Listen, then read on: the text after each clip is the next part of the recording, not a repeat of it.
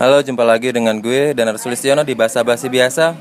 Kali ini gue bersama temen gue yang menurut gue uh, dia sering disalahartikan di mana sebenarnya dia mempunyai kekuatan super karena penglihatannya lebih eh penglihatannya lebih banyak nangkap cahaya daripada orang-orang lainnya akan tapi orang-orang sering menyebutnya dia buta warna gue punya satu temen yang apa ya punya kelainan difabel pertama kali. Oh uh, for your info gue lagi di warteg. Jadi ada ada ada bayi nangis.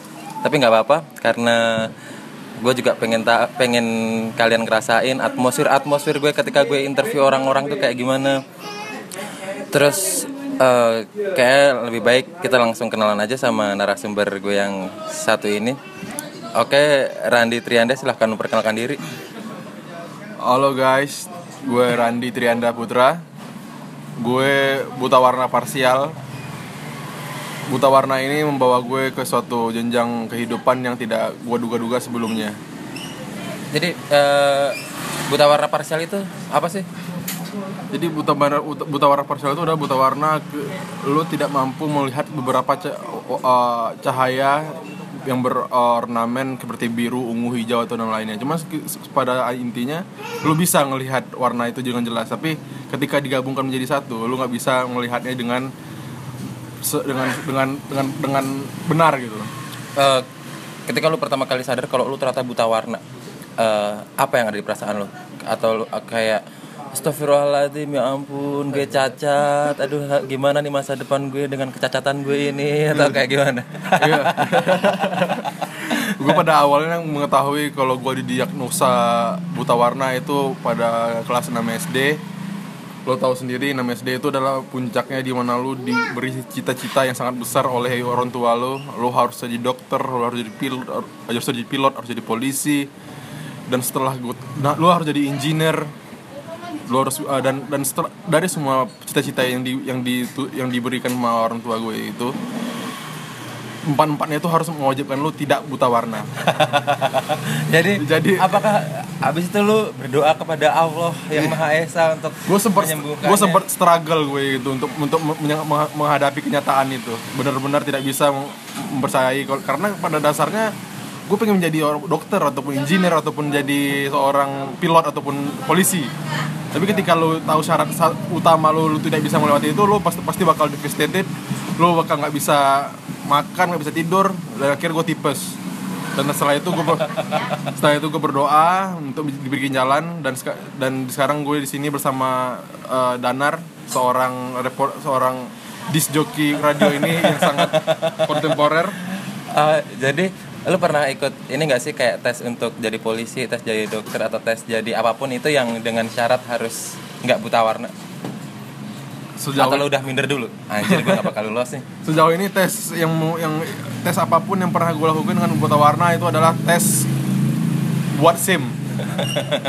Ketika ketika gue ketika gue uh, tes uh, ujian sim untuk untuk membuat sim uh, gue dihadapi sama sebuah buku buklet yang berisi tentang warna-warna. Dari situ oh ya mbak-mbaknya waktu itu memberi gue uh, sebuah buku itu nyuruh gue menjawab angka-angka di dalamnya. Gue nggak mau jawab. Di saat itu langsung gue bilang gue buta warna. Dan itu terlihat dari muka mbaknya. Kalau mbaknya itu sedikit kaget dan sedikit tidak tahu mau merespon apa karena gue buta warna. Yang bisa yang keluar dari kata-katanya itu adalah baik mas mas tidak boleh bawa mobil malam-malam atau atau hujan-hujan ya katanya dan oke okay, itu adalah uh, hal yang terburuk jadi pada buta warna tapi lu tetap dapat sim ya akhirnya dapat juga sim buta warna itu ketika lu bikin sim A sim C atau SIM yang lainnya? SIM A dan C. Oh, jadi tesnya sama aja lah ya. Iya. Terus uh, sekarang lu kerja jadi? Sekarang gue uh, sebagai analis analis di sebuah perusahaan multifinance di Indonesia. Eh bukannya lu engineer juga ya katanya? Iya, sebelumnya gue adalah data engineer. Dan sebelumnya lagi gue adalah data analis. Dalam waktu 10 bulan gue pindah-pindah dalam tiga perusahaan. Biasa bro, millennials. uh, apakah data engineers itu nggak eh dibolehin untuk buta warna itu dia bedanya dat- data engineers dan engineers engineers lain seperti electro engineers ataupun industrial engineers ataupun mechanical engineers. Data engineers ini tidak memberikan syarat yang begitu perfect gitu. Gue sempat bingung ini kenapa sih orang yang buta warna itu dianggap sebagai sebagai orang yang cacat gitu? Kenapa orang untuk ingin jadi polisi ataupun dokter ataupun jadi ini tidak boleh untuk mem- memilih pilihan itu gitu? Gue sempat mikir gue sempat bertanya pada pada pada Tuhan pada awal ini kenapa harus dibeda-bedain justru kalau gue pikir lebih lebih lebih lebih kurang orang yang tidak mampu menjaga kesehatan matanya dan dia harus menjadi um, miopi ataupun ataupun biopi untuk um, menjalani hari sehari-hari gitu. Dan gue ini kan hitungannya dari Tuhan ya. Pemberian pemberian Tuhan dan dan satu titik gue sempat sadar gue nggak bisa untuk terus me, terus meratapi kekurangan gue dan gue mencoba untuk mengubahnya menjadi sesuatu yang positif. Dan akhirnya gue mencoba ikhlas sama apa yang terjadi pada gue gue berdoa dan sekarang gue udah hidup bahagia. Gue kerja di tempat yang enak gue sesuai sesuai passion gue. Dan terus seperti itu. eh, lo dalam waktu 10 bulan udah pindah tiga kantor. Iya. Eh, menurut lo apakah generasi milenial- millennials ini emang jauh dengan kata loyalitas. Pertama gue kasih tahu lo tentang apa itu millennials. Millennials itu sebenarnya adalah orang yang lahir pada tahun 84 hingga ke atas. Karakteristik mereka pertama tidak sabar. Kedua tidak pernah bisa hidup dalam sebuah proses. Dia tidak eh, tidak selalu dia pengen eh, kerja yang enak pengen selalu ada bin bag selalu ada free lunch di kantornya itu adalah kriteria millennials. Dan gue salah satu itu. Pada awalnya mungkin gue karena awal-awal kerja gue sempat sempat berpikir untuk pindah karena gue nggak sabar sebenarnya. Gue dikasih kerjaan seperti ini gue nggak sabar. Gue mencoba coba hal yang lain. Gue coba hal yang lain ternyata nggak sesuai lagi gue cari yang lain. Sekarang insya Allah sudah sesuai dengan apa yang gue pelajari selama ini. Dan semoga gue tidak pindah lagi ya. Jadi bisa dikatakan kalau lo tuh bukan orang yang loyal. Kalau gue pikir sebagai uh, orang yang lahir tahun 92 loyalitas itu bukan diartikan dengan cara gue mati-matian untuk kerja untuk kantor tapi tapi gue tidak dapat efek balik kayak gitu. Gue kan seorang yang yang cukup cerdas untuk memikirkan mana sih yang benefit buat gue mana yang enggak gitu. Dan dan dua, dua perusahaan gue sebelumnya skop kerja yang diberikan tidak sesuai dengan apa yang gue terima di setiap waktunya. Dan kenapa itu gue dan tawaran yang di- yang diberikan oleh perusahaan selanjutnya itu juga bukan suatu yang tawaran yang yang kecil gitu. Dan dan kenapa gue untuk pindah? Karena itu gitu. Karena itu. Iya. Jadi karena itu dia Iya. berbuat seperti itu. Ya karena itu gue jadi kayak gini. Dan itu itu tuh adalah alasan gue kenapa gue seperti ini. Oke eh, jadi kapan lu bakal loyal pada sebuah perusahaan? Loyal dalam kata arti lu bakal nggak pindah bakal betah. Kalau gue pikir umur gue yang sekarang eh, sudah banyak sebenarnya eh, tujuan-tujuan gue yang gue miliki dan gue rancang setelah gue lulus apa yang yang gua buat yang, bisa buat gue loyal adalah tawaran yang diberikan oleh eh, perusahaan, tersebut gitu. Apakah berrelevan dengan apa yang gue rencanakan atau tidak? Dan so far perusahaan terakhir yang gue dan perusahaan yang sekarang gue jalani itu memberikan tawaran yang menarik untuk gue yang yang yang, yang rel- relevan sama tujuan gue dan dan dan mudah-mudahan eh, gue cukup eh, kuat di sini dan gue juga baru belajar ternyata semua itu butuh proses gitu. Tidak bisa kita sekedar langsung eh, mengambil mengambil keputusan untuk resign ataupun apa pun gitu. Jadi sebenarnya tujuan lu apa? Tujuan gue gue ingin ingin berkeluarga ingin ingin memiliki rumah ingin ingin ingin mempunyai anak. Standar orang pada umumnya lah ya. Iya, gua ya kan- biasa lah ya. Biasa. Ya. Gitu lah. Eh, jadi ketika hal-hal yang telah lu sebutkan itu lu bakal jadi loyal Iya. atau mungkin eh, kalau gue nebak mungkin lu nggak cocok sama bosnya atau Hmm. timnya Oke, sebelumnya- So- soalnya gue pernah dapat cerita dari lo kalau eh lo sering roaming dengan obrolan-obrolan ketika lo di perusahaan sebelumnya karena perusahaan sebelum itu berasal dari daerah yang bahasanya lo nggak tahu iya iya iya benar kebetulan gue orang dari Sumatera dan isi dari eh, kantor gue sebelumnya itu adalah orang-orang orang dari Pulau Jawa. Sebenarnya nggak ada masalah sebenarnya di eh, gue sangat sangat sangat eh, menghargai ada perbedaan dalam sebuah dalam sebuah lingkungan. Yang menjadi masalah adalah ketika eh pro, gue sebelumnya di project ketika project itu tidak di scope project itu tidak tidak ses- tidak sesuai dengan apa yang di, di, dikasih tahu di awalnya gitu. Dan sejujurnya gue ketika masuk ke perusahaan sebelum ini itu udah dalam satu interview gue langsung ditawarin untuk masuk besoknya gitu. Langsung tanda tangan hari itu dan gue di sana gue salahnya gue gue tidak tidak mem- tidak memikirkan itu terlebih dahulu. Gitu. karena sebenarnya itu ada ada udang di balik batu kan. Dan ternyata benar adanya ada ada ternyata emang ada udang di balik batu dan dan dan gue gue kerja dari scratch tanpa mengetahui apa apa dan itu sebenarnya yang, menjadi- yang sangat berat bagi gue. Berat banget ya berat kayaknya. banget itu. Ya. Kalau ini eh, lu kan udah pindah di beberapa kantor kan? Iya. Eh, basa-basi lu pas awal masuk kantor tuh ada perbedaannya nggak sih dari perusahaan pertama terus perusahaan kedua terus perusahaan ketiga? Basa-basi itu ataukah standar standar ya lu kuliah dari mana? Iya benar, sebenarnya standar aja sih. Gue nggak nggak banyak ngomong ataupun nggak ba- nggak banyak cuap-cuap ketika awal bertemu. Mungkin eh, setelah beberapa hari mungkin gue baru cerita tentang apa adanya dan biasanya cuma sekedar nanyain, Hai, do, bagaimana kabar kamu hari ini? Seperti itu. itu adalah percakapan harian ya percakapan harian. Gimana tadi jalan di jalan macet nggak? Gitu gitu.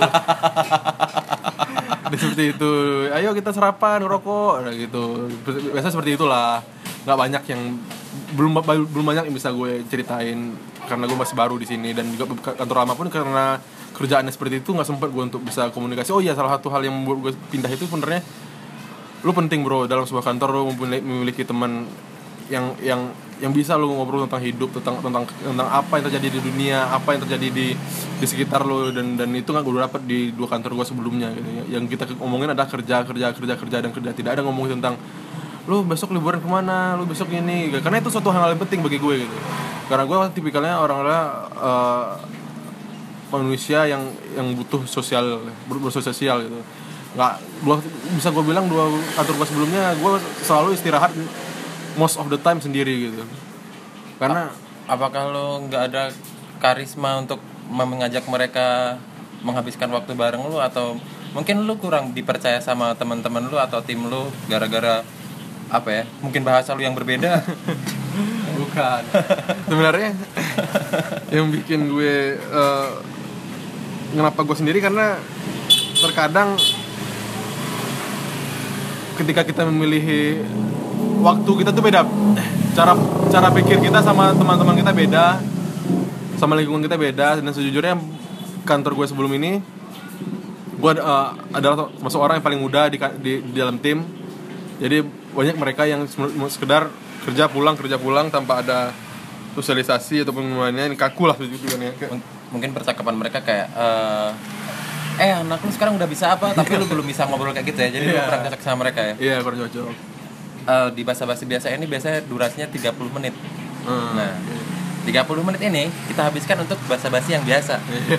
dan untuk gue pengen juga eh, audiens gue ini mereka juga eh, kebayang lah ini timelinenya dia interviewnya pas lagi kapan sih? Nah eh, ini kan waktu lagi deket-deket sama Idul Adha iya lo sekarang Idul Idul Adha di nggak di kampung kan? Ini nggak di kampung. Apa perasaan lu Idul Adha di kota orang? Sebenarnya gue sudah gue di Jakarta ini udah 27, 27 tahun.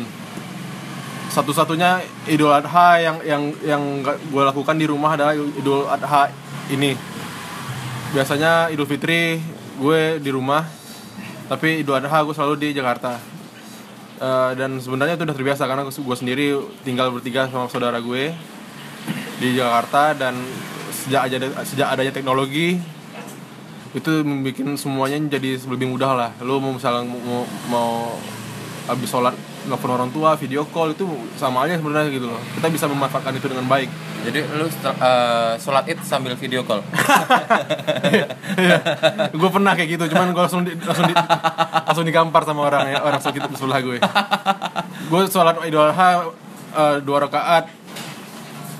Dan dan tidak ada waktu rasanya untuk untuk video call sama orang tua gue setelah itu mungkin baru gue video call Ketika lu sholat id, habis sholat apakah lu dengerin ceramah? Lu masih ingat nggak eh, materi ceramah tadi pagi? Pokoknya tentang bagaimana Nabi Nabi Ibrahim eh, ber- rela berkurban karena dapat perintah dari Allah Subhanahu wa taala. Sekarang bagaimana kita bisa berkur bisa mem- memiliki jiwa berkurban kita di dalam diri kita. Itu sih yang gue ingat tadi. Sisanya setelah itu dan masalahnya nih, Bro. Gue gue kan bertiga cowok di Jakarta ya. Menjadi hal berat kita itu adalah ketika kita pulang sholat kita tidak punya makanan kita tidak punya ini kita tidak kita tidak punya eh, kayak sesuatu yang bisa kita kita nikmati lah setelah Idul Adha tapi hal positifnya lu jadi lebih kuat sama saudara-saudara lu sama teman-teman lu gitu dan saat ini gue akhirnya ngajak teman gue ini Danar Sulistyo ini untuk makan bareng mungkin eh, keluarga gue di, di, di Riau cuman gue juga keluarga kedua di Jakarta asik, asik, asik. nangis nggak lu bro Eh, apa lagi ya? Gue suka suka agak bingung gitu soalnya. Oke, Gue agak, gue bi- gue pengen lu nanya- juga juga juga boleh nanya gue Oh iya, sebenarnya. makanya Iya, gue pengen nanya lu nih sebenarnya gue tadi cerita cerita sama Danar ya dia lagi lagi lagi lagi lagi lagi dilema sih katanya dia antara dia stay di salah satu perusahaan yang udah besar sebenarnya dengan posisi yang lebih senior dengan dengan skop kerjaan yang sesuai lah hitungannya. Dan namun dia punya punya tawaran lain yang di mana itu juga multinational company. Skop kerja juga oke. Uh, ilmu mungkin uh, memiliki mentor yang mungkin lebih berpengalaman. Dan dan dan gue lihat nih kenapa lo uh, se- se- sebingung itu gitu Eh, sebenarnya kebingungan pertama, gue sebenarnya pengen punya mentor ya karena eh, gue sadar kalau gue itu masih belum apa-apa lah dibandingkan di dunia di dunia ini. Makanya eh, mentor gue di di kantor gue yang sekarang sebenarnya udah bagus sih. Maksudnya dia tahu banyak lah tentang eh, dunia kerja gue. Cuman eh, dalam lingkup yang agak berbeda.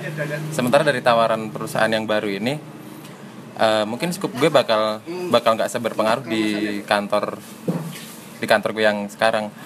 Cuman karena gue kayak ada keyakinan eh, atasan gue bakal bisa mentor gue dengan lebih lebih baik lah. Sementara ini gue selama ini gue apa pun yang gue putuskan tuh ya berdasarkan karena keberanian gue aja. Nggak nggak maksudnya nggak gue kayak masih masih pengen ada backupan gue lah kalau misal keputusan gue salah sebenarnya itu sih oke Gue- sebenarnya kalau gue pikir nih ya, dengan dengan pengalaman lu udah hampir masuk 2 tahun lu diberi beri role yang yang lebih senior di kantor sekarang lu bisa lu bisa memberikan pengaruh terhadap bisnis perusahaan lu.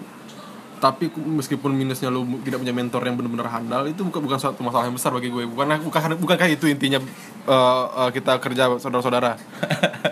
Kita kita ketika mendapatkan suatu tantangan di situ kita mencarinya. Bukan mencari dengan cara cara yang termudah emang kita mencari mentor gitu.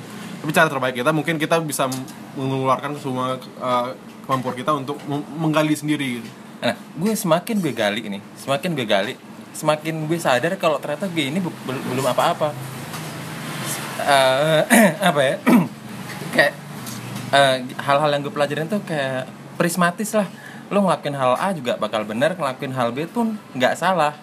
Nah gue tuh pengen kayak eh, bisa bikin rumusan mana sih yang terbaik sementara ini selama ini gue gambling gambling mulu dan alhamdulillahnya gue selalu benar. Makanya itu gue tertolong gara-gara sebenarnya keputusan gue tuh gambling gambling mulu sebenarnya. Sebenarnya yang gue kasih tahu lu tentang apa arti PD sebenarnya.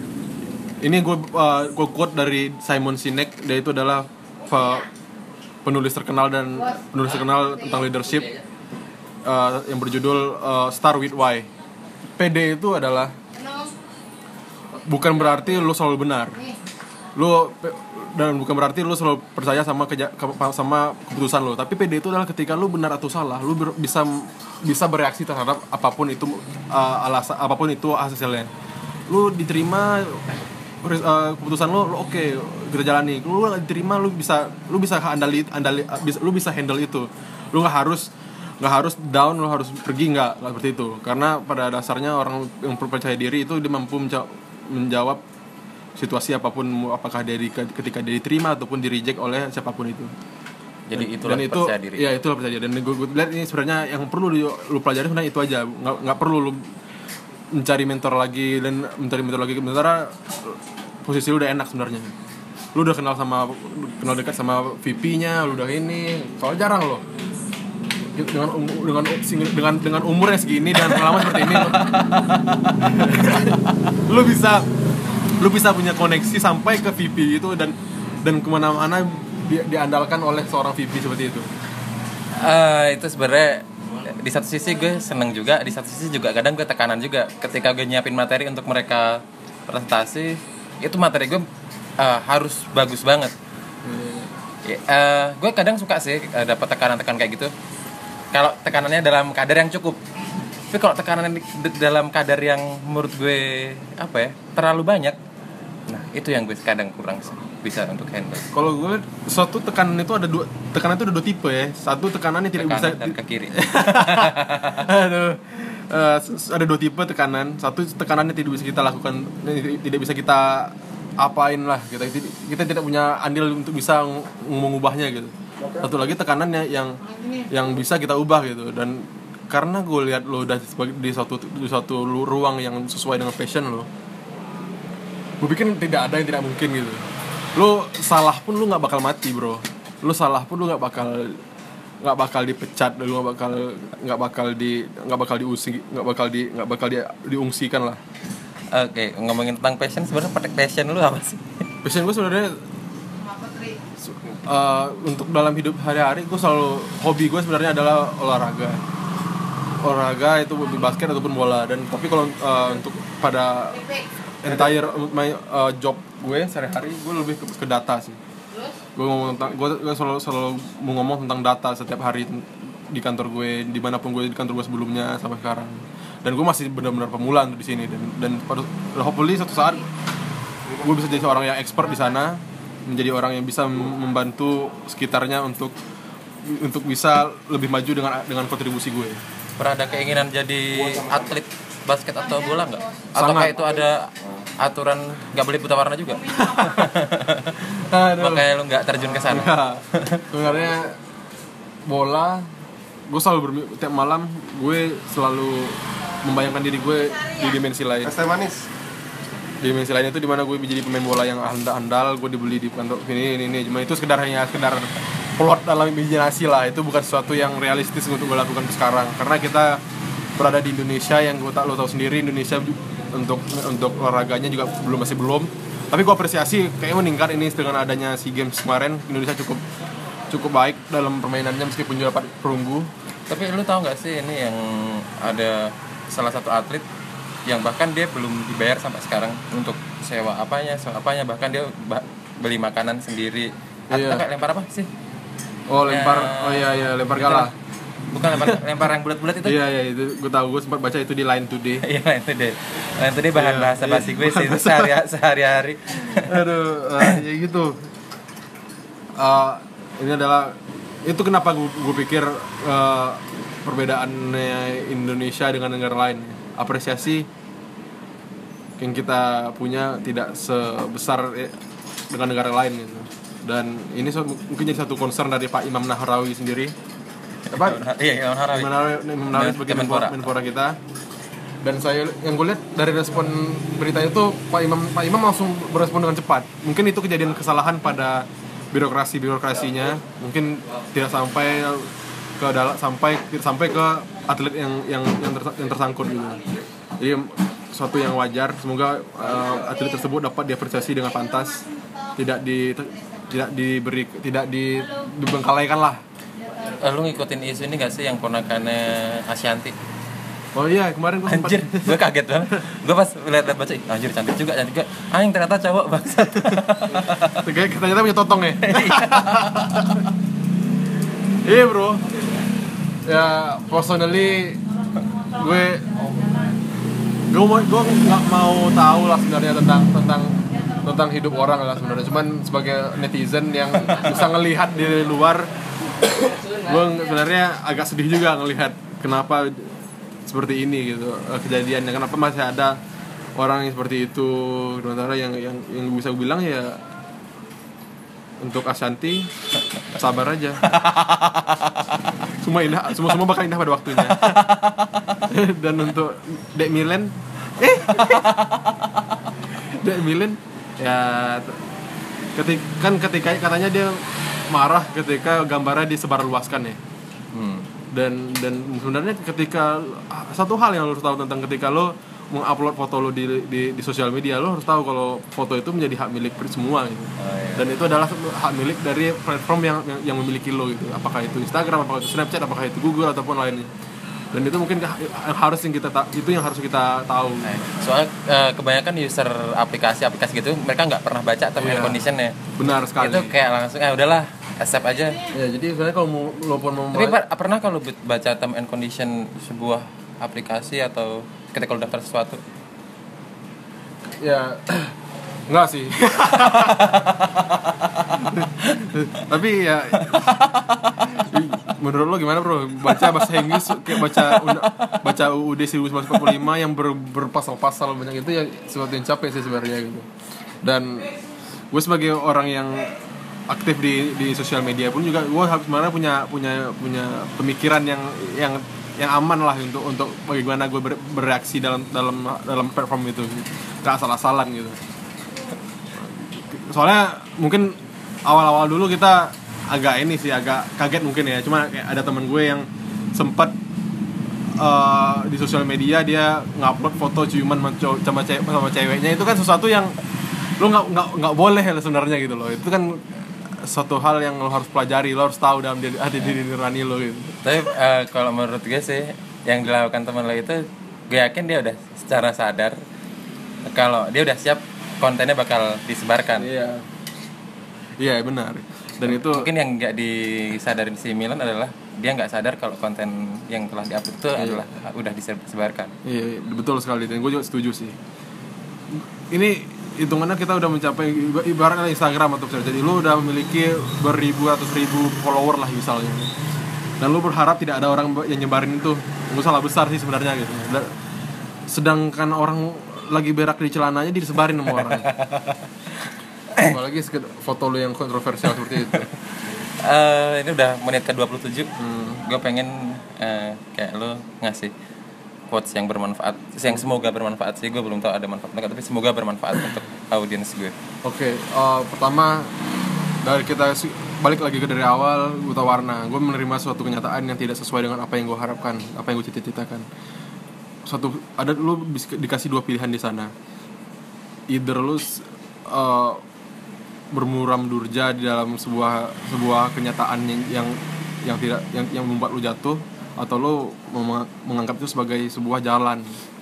Jalan untuk memperindah cita-cita lo gitu. Akhirnya eh, seperti gue gue hitungannya mengikhlaskan apa yang terjadi pada gue. Gue masuk akhirnya gue masuk jadi di IT gue jadi kerja di, di, di IT dan ketika gue lulus IT menjadi sangat berkembang gitu sangat berkembang gitu. Dan gue tidak gue tidak susah untuk untuk mendapatkan pekerjaan gitu. Dan alhamdulillahnya seperti itu Karena di situ gue belajar bahwa suatu suatu yang yang yang jelek di awalnya belum tentu jelek juga di ujungnya gitu. Dan, dan di situ gue pelajaran ketika lu udah, ikhlas lu pasti bakal dapat uh, ganjaran lebih dari lu ber- berpikir positif lu bakal dapat sesuatu yang lebih. Dan kedua dari il- dari dari uh, pengalaman gue yang pindah-pindah kerja kantor ini satu hal yang yang lo harus yang kita sebagai milenial harus tahu semua itu sem- semua itu ada prosesnya gitu. Dan lu harus sabar. Dan itu yang terjadi pada gue. Gue bukan orang yang sabar dulu. Gue selalu mencari terus mana kerjaan lagi kerjaan lagi. Dan ternyata semuanya itu harus setelah gue pelajari emang harus butuh proses. Lu nggak bisa langsung enak di sebuah kantor. Lu harus langsung nyaman di sebuah kantor. Nggak bisa. Lu harus mencoba melawan itu dulu gitu. Lu mencari titik enaknya dalam sebuah uh, pekerjaan dan itu membutuhkan waktu emang. Dan dan satu hal yang paling gue mohon untuk kita semua sabarlah dalam sebuah proses. Oke terima kasih. Udah 30 menit. Bye